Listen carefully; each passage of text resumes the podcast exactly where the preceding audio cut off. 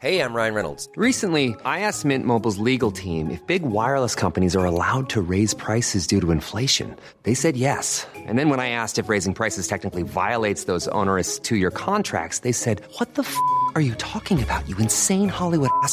So to recap, we're cutting the price of Mint Unlimited from $30 a month to just $15 a month. Give it a try at mintmobile.com slash switch. $45 upfront for three months plus taxes and fees. Promo rate for new customers for limited time. Unlimited more than 40 gigabytes per month. Slows. Full terms at mintmobile.com.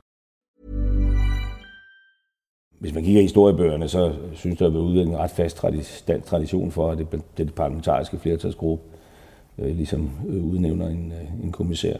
Mm. Øh, jeg ved ikke, om det radikale venstre er på vej til at at melde sig ind som en del af regeringens parlamentariske grundlag. Du lytter til Parlamentet, Altingets podcast om Europa. Je suis venu vous parler d'Europe. Das ist ein guter Tag für Deutschland und es ist ein guter Tag für Europa. Brexit means Brexit. Lige om lidt vil det gå op for folk, hvor kompliceret det her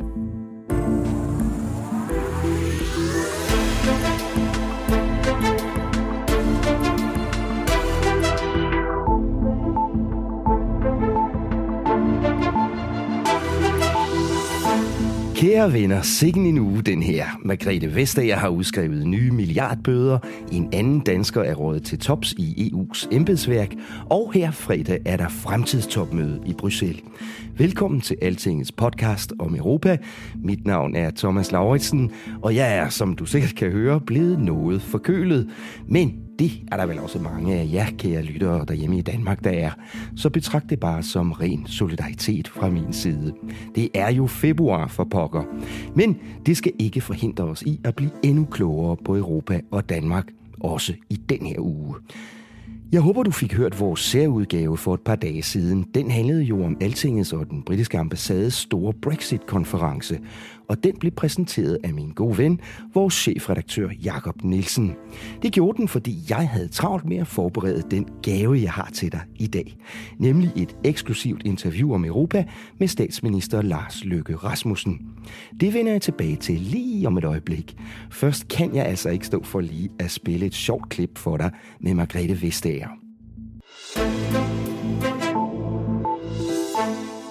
Konkurrencekommissæren var i EU's pressesal i onsdags for at smække bøder på over 4 milliarder kroner på bordet, denne gang til selskaber i bilbranchen. Og så var der en fransk journalist, der greb lejligheden til at udfordre Vestager på lobbyisme. Den tidligere kommissionsformand José Manuel Barroso er i dag blevet toprådgiver for investeringsbanken Goldman Sachs. Og en af de nuværende kommissærer bliver kritiseret for at have mødtes med Barroso i en hotelbar. Det vil den franske journalist Eric Maurice fra EU Observer lige teste Vestager på. Fint nok. Men så blev det lige pludselig lidt lummert. Hør her, hvordan Margrethe Vestager reagerede. Thank you, Eric Maurice, EU Observer. Um, I'm asking the questions because you are the commissioner in the room, but I would like to know would you be ready to meet uh, José Manuel Barroso if he sent you a message? Would you meet him in the hotel room, uh, hotel bar, sorry, or in your office? And um, would you put his name or the company's name in um, in the register? I wanted to to specify the bar, and I just slipped on it. sorry about that. Well, I, I, I don't think I like the way this is going. Uh, for the record, I am a happily married woman, and my, my silver anniversary is coming up next year. Um, that being said, uh, I took a decision in the very first week of this mandate not to meet with lobbyists. Uh, that makes my life uh, very easy. Ak ja, den fik Vestager så værfet ret elegant af. Hun er og bliver en darling i kommissionens pressesal her i Bruxelles. Forresten skal jeg også lige huske at fortælle dig, at en anden dansk kending fra pressesalen i den her uge er blevet udnævnt til en meget vigtig toppost i EU-systemet. Det drejer sig om Pia Arnkilde Hansen. Hun var faktisk cheftalskvinde for samme Barroso i en årrække. Senere blev hun direktør for alle kommissionens repræsentationer ude i medlemslandene. Men nu er hun blevet udpeget til at være en af kun tre nye vicegeneralsekretærer i kommissionen. Pia Arnkilde ryger altså helt til tops i kommissionens embedsværk. Det er spændende og interessant for Danmark, og derfor har jeg selvfølgelig inviteret Pia til næste uges podcast. Jeg er sikker på, at statsminister Lars Løkke Rasmussen er glad, når der sådan kommer danskere som Arne Kille ind på vigtige poster i EU. Men selvom han vel også er glad for kommissær Vestagers arbejde i Bruxelles, det tror jeg da, så synes han ikke lige nødvendigvis, at hun skal have en tur mere som kommissær, når der altså kommer en ny kommission næste år. Det indtryk fik jeg i hvert fald, da jeg talte med statsministeren forleden dag. Men det var slet ikke det eneste, vi talte om. I lang tid har jeg haft lyst til at høre, hvad Lars Løkke selv tænker om alt det, der sker med det europæiske samarbejde i den her tid. Hvad gør Danmark, når så vigtig en allieret som Storbritannien er på vej ud af døren? Hvad må statsministeren synes om den franske præsidents store og forkromede planer om mere euro og mere forsvar osv.? Og hvordan ser Lars Løkke på Europas rolle i en verden, hvor Donald Trump er i gang med at lukke USA inde i sig selv? Hvad gør Danmark så? Jo, alt det spurgte jeg Lykke om, da han forleden dag havde inviteret dig og mig og Altingets podcast på kaffe i statsministeriet. Det blev til en spændende snak, synes jeg. Så meget desto mere, fordi Lars Lykke så sjældent giver store interviews om Europa. Hør her, hvad han sagde da kaffen var skænket. Jeg startede med at spørge ham om nogle af de emner, der skal diskuteres på det topmøde, han deltager i her fredag. For eksempel, hvordan formanden for EU-kommissionen skal udnævnes næste gang. Og det bragte os ret hurtigt frem til at tale om Margrethe Vestager. Lars Løkke Rasmussen, tusind tak, fordi du vil være med i vores podcast. Meget gerne, I er meget velkomne. Og tak for kaffen, i øvrigt. Det var så lidt. Mit første spørgsmål handler om den måde, kommissionens formand skal udpeges på næste år. Sidste gang fik Europaparlamentet jo enormt meget indflydelse på det. Så meget næsten, at, øh, at I stats- regeringsledere ikke havde så meget skulle have sagt. Synes du, det er i orden at gøre det på samme måde igen næste gang? Altså det meget kort svar er nej, øh, men jeg ved jo også godt, at øh, der er et hensyn at tage til, til parlamentet, så må ikke man skal finde en eller anden øh, mellemform. Men altså mit eget udgangspunkt er jo, at man skal følge traktatens bestemmelse, som er, at det er det europæiske råd, der vælger øh, kommissionen i en mm. dialog med parlamentet men ikke bare på rent opspil fra parlamentet. Og øh, en af grundene til, at jeg ikke bryder mig så frygtelig meget om den her spidsenkandidatprocedure, det er jo, at øh, den i virkeligheden jo ekskluderer for eksempel en masse fungerende regeringsledere. Ja. Øh, og det er ikke fordi, jeg selv har nogen planer, det, har, det kan jeg sige med sikkerhed. Ja. Men, øh, men, øh, men det siger bare sig selv, at man kan jo ikke sidde og være regeringsleder for et land i Europa, og så komme med i den her proces. Ja. Øh, så på en eller anden måde er der en risiko for, at man at man øh, ekskluderer noget øh, talent. Øh, ja. Men jeg har godt taget ned, at, øh, at parlamentet gerne vil spille en rolle, og, øh, og, øh, og det må man jo så finde en eller anden balanceret løsning på. For mig er det helt afgørende, at, at, at det europæiske råd ligesom forbeholder sig retten til, at the end of the day, ja. og øh, øh, også bringe måske folk øh, i spil, der ikke har været en del af den her øh, proces. Så det vil være din indstilling? Ja, det vil være sådan, jeg møder ind som udgangspunkt. Ja. Man skal også passe på, at man ikke får det øh, politiske billede polariseret for meget, fordi den der spidsenkandidatprocedure kan jo også have i sig, at det enten bliver, altså enten er det Socialdemokraterne, eller så er det IPP, altså ja. de kristendemokratiske. Øh, så hvis der skal være plads til altså talentfulde liberale, eller hvad det nu kunne være, ikke, så, øh, så, så er den her proces måske heller ikke den mest oplagte. Aha. Der er nogle af de internationale medier, der har spekuleret i, om, øh, om Margrethe Vestager kunne komme i spil som øh, kommissionsformand. Hvad, hvad siger du til den spekulation? Det siger jeg ikke noget til. Altså, det ville jo i givet fald betyde, at Margrethe Vestager så skulle sætte sig på en dansk øh, kommissærpost. Ja. Og, øh, og, og regeringen er ikke klar med at melde en dansk kommissær ud nu.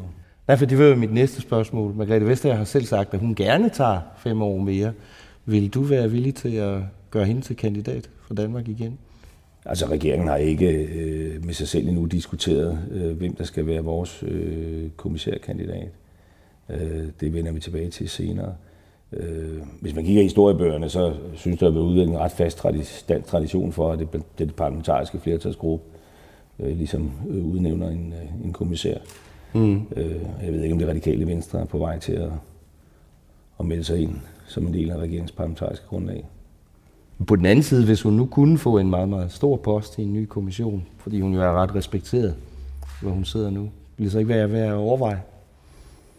Altså regeringen har ikke gjort så nogle øh, færdige tanker om, hvem der skal være kommissær øh, endnu. Mm. Altså generelt øh, støtter jeg jo tanken om, at vi skal prøve at få placeret danskere øh, rundt om, om, om, omkring. Men, men jeg er også nødt til øh, helt åbent at sige, at vi har en meget lang dansk tradition for, at at flertallet på Christiansborg, der står bag regeringen, også øh, plejer at være den gruppe, hvorfra man, man, man, man udnævner en, øh, en kommissær. Men der er lang tid endnu. Ja.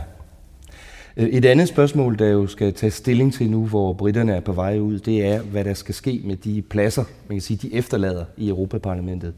Øh, 73 pladser. Øh, der ligger nogle tanker om, at man kunne omfordele nogle af dem. Øh, for eksempel vil Danmark måske kunne få en mere. Øh, synes du, det ville være en god løsning? Altså, mit klare udgangspunkt er jo, at det hul, som Storbritannien øh, forlader øh, i budgetterne og alle andre steder, at øh, det, det skal sådan set bare pilles ud, fordi de resterende 27 lande bliver jo ikke rigere af, at det 28. land øh, forlader, så vi skal passe meget på her. Og der har været en tanke om, at man så skulle bruge de her pladser på at lave nogle transnationale lister. Mm. Øh, det er jeg imod. Og jeg glæder mig også over, at Europaparlamentet i, i sidste uge faktisk sagde nej til det øh, ja. forslag. Så er der øh, spørgsmålet om ligesom at nivellere mellem de øh, 27 resterende lande. Og der er det jo i hvert fald åbenlyst, at der er der noget, der skal justeres ind. Altså Danmark skal have et øh, parlamentsmedlem mere, alt andet lige.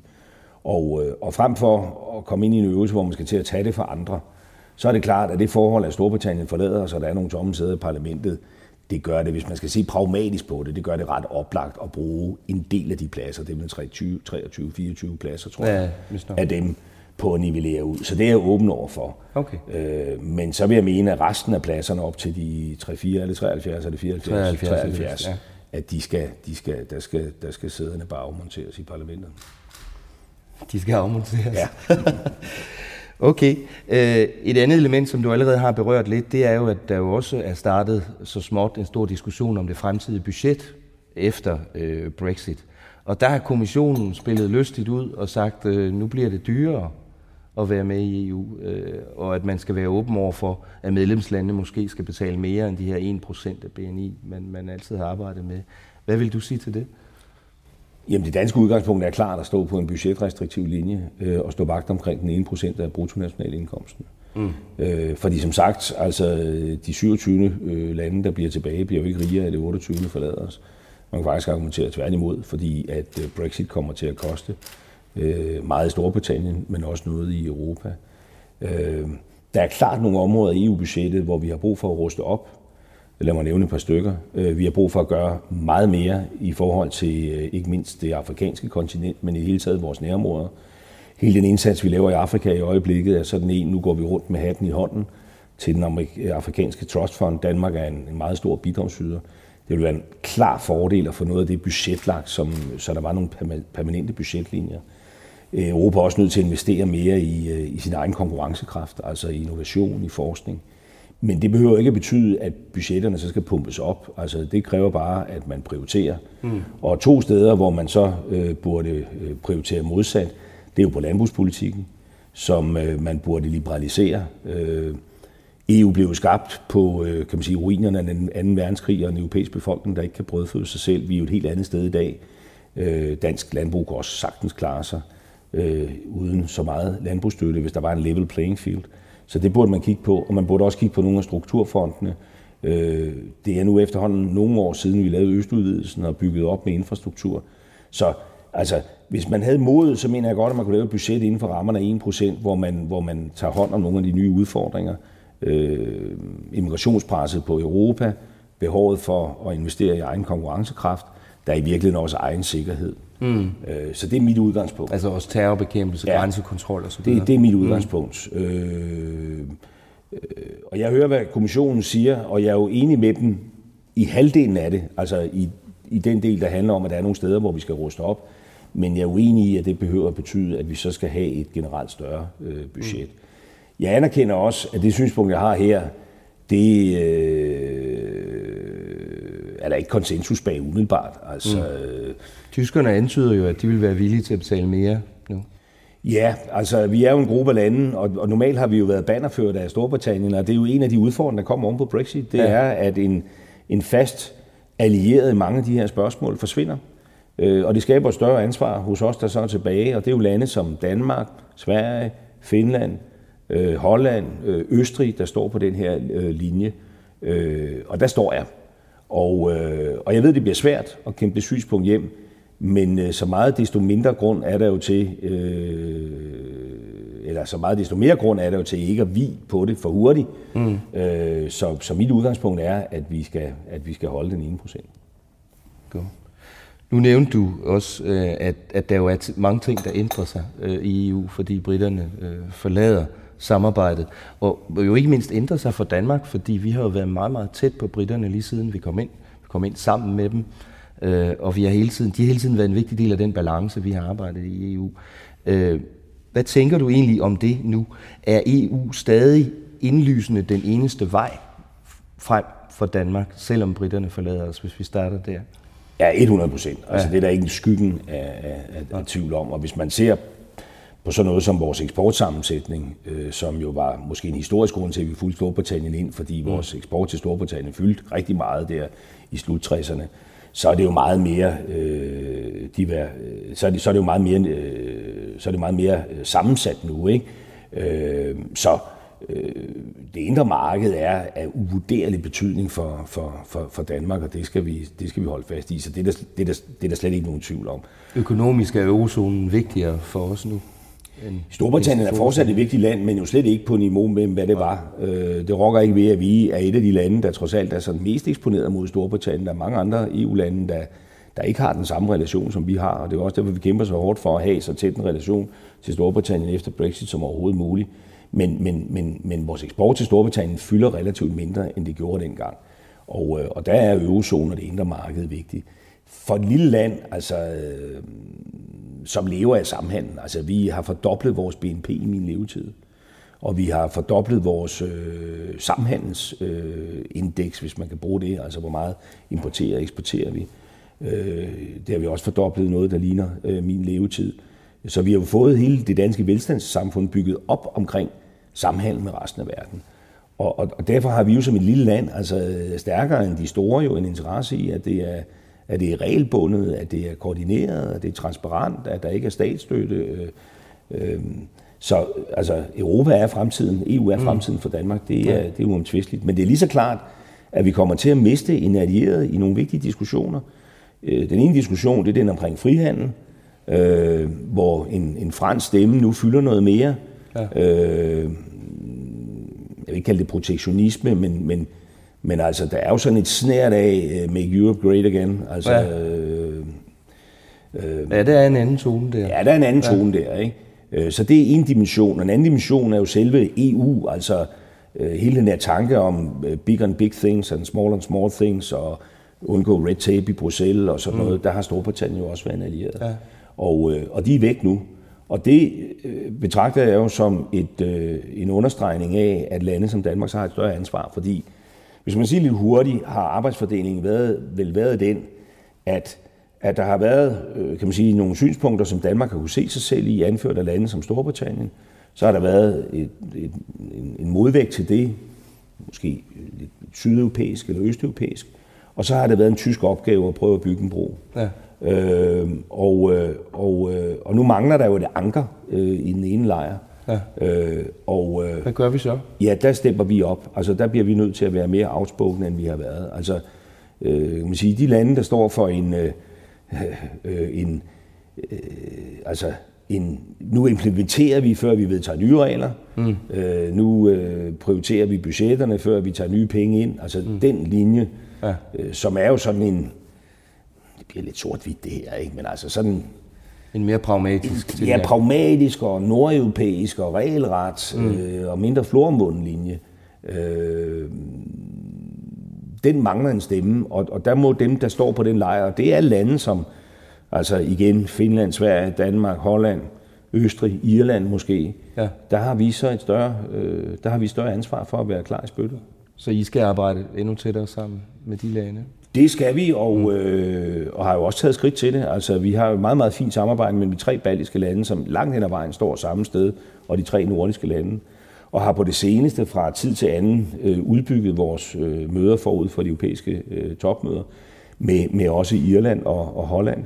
Og jeg deltog for vel et års tid siden i et møde hos øh, Merkel, øh, med øh, også repræsentanter for den her kreds af lande, altså Holland, Sverige, Danmark, Finland blandt andet.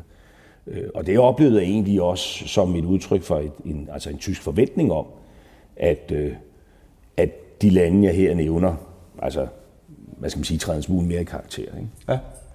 Øh, men det er jo heller ikke nogen hemmelighed samtidig, at der rumler øh, en masse tanker øh, i diskussioner mellem Frankrig og Tyskland. Øh, planer, ikke mindst fra den franske præsident Macron, og tanker om at styrke euroen meget mere, øh, styrke forsvarsdimensionen og sådan noget. Hvordan ser du på de tanker? Øh, er det noget, der bekymrer dig? Er det en forkert vej at gå øh, for dig at se? Jamen, jeg ser jo sådan på det igennem sådan et, et dobbeltspekter på en eller anden måde, ikke? fordi at der er en del af de her tanker, som jeg sagtens kan forstå, og som giver øh, god mening. Øh, og så er det lige så oplagt, at det selvfølgelig kommer til at udfordre Danmark med de forbehold, vi har. Øh, og det er jo sådan noget øh, dilemmafyldt noget, fordi vi er ikke med i euroen, men altså øh, for alle praktiske formål, så er vi der jo ikke. Altså vi har haft en fastkurspolitik øh, siden, siden Slytters øh, og vi er jo i den grad et land, der efterlever hele det sæt spilleregler, som euroen i virkeligheden er bygget op omkring, mm. omkring budgetdisciplin øh, og andet, i, i et større omfang, end en del eurolande gør. Ikke? Så ja. i den forstand er vi jo i kernen af det hele. Vi er bare ikke en formel del af klubben. Øh, og, øh, og, og nogle af de tanker, der er om at lave en højere grad af konvergens og øh, sikre, at de lande, der har valutaen øh, i, i fælling, altså også øh, ligesom forpligter sig mere på den økonomiske mm. politik, det giver jo rationelt god mening. Og er under ingen omstændigheder noget, vi kan forhindre. Altså hvis nogen vil gå videre end os, så må de jo have lov til at gøre det. Men det er klart, at det udfordrer øh, os med forbeholdene. Og der bliver vores opgave jo, fordi jeg ser ikke for mig, at forbeholdene bare lige kan viskes ud på den korte bane, at, at holde os så tæt på bordet, som, øh, mm. som det nu er lade sig gøre, lige ja. givet, at vi har nogle forbehold. Fordi lige pludselig kommer eurozonen jo til at fylde langt, langt, langt det meste i Klart, det og derfor argumenterer jeg jo også altid ja. for transparens og for åbenhed, altså at man nu ikke laver et uh, så eksklusivt øveselskab, at man ekskluderer andre.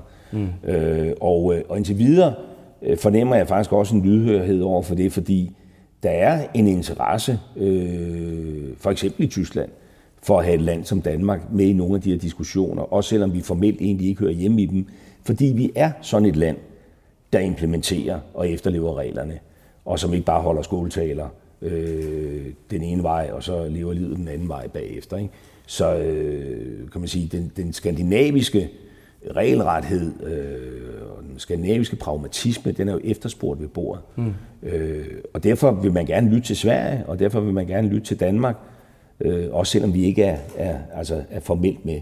Men, men det er klart, at der er selvfølgelig en risiko for på en sådan en mellemlang bane, at, øh, at der sker øh, så formelle øh, så formel en forstærkning af nogle strukturer, at vi, at vi risikerer at glide ud i periferi. Lige til sidst, ja. hvis vi løfter blikket øh, endnu mere ud over Atlanten, så er der jo også sket en hel masse ting øh, politisk i, over i USA øh, i den seneste tid. Øh, og vi ser måske også et USA nu, der lukker sig lidt mere øh, om sig selv øh, handelsmæssigt øh, og på andre måder. Hvordan ser du EU's rolle i forhold til, hvad gør det ved EU's betydning? Jamen, det forstærker EU's betydning. Altså, det forstærker for det første behovet for, at vi, øh, at vi øger øh, kan man sige, aktiviteterne mellem vores egne lande. Men det understreger også vores øh, internationale forpligtelse til at løfte et ansvar. Øh, og der opstår også nogle muligheder. Altså, nu har vi lukket en, øh, en Japan-aftale, øh, som gik ret gelinde, jo også fordi, at der så pludselig er en amerikansk præsident, der vender ryggen lidt til, ja til, til Stillehavsregionen. Øh, så hvis EU kender sin besøgstid, altså man siger jo øh, lavpraktisk, at der er aldrig noget, der er skidt, uden det er godt for noget, vel? Og det har den sandhed i sig, at hvis man oplever et, et hvidt hus, der ligesom trækker sig lidt tilbage i sig selv, så åbner det potentielt nogle muligheder for Europa. Der skal vi kende vores besøgelsestid. Det skal vi gøre, fordi det er vores egen interesse, men det skal vi også af hensyn til altså i virkeligheden en meget bredere værdipolitisk dagsorden, fordi Øh, man kan sige, hvis man kobler Europas og USA's økonomi, så er sandheden jo den, på trods af at Kina er i fremgang og en række asiatiske økonomier er i fremgang, at så er vi stadigvæk kollektivt dominerende. Og det vil sige, at vi kan sætte standarder, øh, hvad end vi taler klima eller miljø eller øh, arbejdsmiljø eller øh, etiske spilleregler, øh, så kan vi sætte nogle standarder. Hvis vi, øh, hvis vi øh, defilerer væk fra hinanden øh, og ikke bruger den kollektive styrke, ja, så er der jo en risiko for, at fremtidens regelsættere Øh, det vil blive andre lande. Så for mig handler det her ikke kun om, om kroner og øre dansk eksport. Altså det handler om, hvem er det, der definerer, hvad det er for nogle fødevarer, som mine børnebørn eller deres børnebørn, altså hvis man tager mm. den lange øh, blik på, øh, skal sætte tænderne i. Altså, øh, og der må man bare sige, at der har øh, Europa jo altså øh, måske en slags parentes i verdenshistorien op imod Kina, der har en tusindårig tradition, øh, for at sige det populært. Altså vi har kørt med klatten i en 100 års tid, men, men det er jo ikke nogen garanti, at vi bliver ved med at gøre det. Mm. Øh, og det, det synes jeg er jo det helt store, der står på spil. Altså, ja. øh, så der skal vi kende vores besøgelsestid. Øh, og det gælder i forhold til handelspolitikken, men det gælder også i forhold til vores egen sikkerhed. Det gælder i forhold til ikke mindst det afrikanske kontinent, som vi er nødt til at investere meget mere i og stille krav til, øh, fordi altså, det rammer Europa, før det rammer USA, øh, hvis øh, det afrikanske kontinent taber håbet om egen fremtid. Så EU er blevet mere vigtigt efter Brexit og efter det amerikanske magtskifte, ikke mindre vigtigt? 100 procent er Europa blevet mere vigtigt, og det kan man jo også se i, øh, i NATO-samarbejdet, hvor den, man kan sige, den europæiske søjle i NATO-samarbejdet jo også nu øh, styrkes øh, med budgetter. Senest har vi lavet dansk forsvarsforlig, hvor vi øger øh, udgifterne, og det er jo en europæisk øh, trend, øh, som jo i øvrigt i sin tid blev aftalt med Obama, men hvor man kan sige, at behovet er bare forstærket af, at vi har en øh, øjeblikkelig har en amerikansk præsident, som, som ikke kigger frygtelig meget over Atlanterhavet. Tak til statsminister Lars Løkke Rasmussen. Jeg håber ikke, jeg fik smittet ham med min forkølelse. Som sagt skal han jo til EU-topmøde her fredag. Det var, hvad jeg havde til dig i den her uge, men det var vel også nok. Jeg vender tilbage i næste uge, hvor der blandt andet sker det, at de europæiske udenrigsminister mødes for at diskutere status i forhandlingerne om Brexit. Den seneste udvikling er, at britterne nu til synlande vil have en meget længere overgangsperiode, når de er meldt ud næste år. Nå, nå, nå. Men mere om det i næste uge. Tak for den her gang. Du kan også i løbet af fredagen læse mit interview med statsministeren på altinget.dk. Og der kan du også følge vores dækning af topmødet. God fornøjelse med det. Vores podcast er produceret med mediestøtte fra Europaparlamentet, men Altinget har det fulde ansvar for programmets indhold. Ansvarshavende redaktør er Jakob Nielsen, producer er Henrik Axel Bugter, og mit navn er Thomas Lauritsen. Tak for i dag. Lyt med igen næste uge her i Parlamentet, hvor Altinget taler om Europa.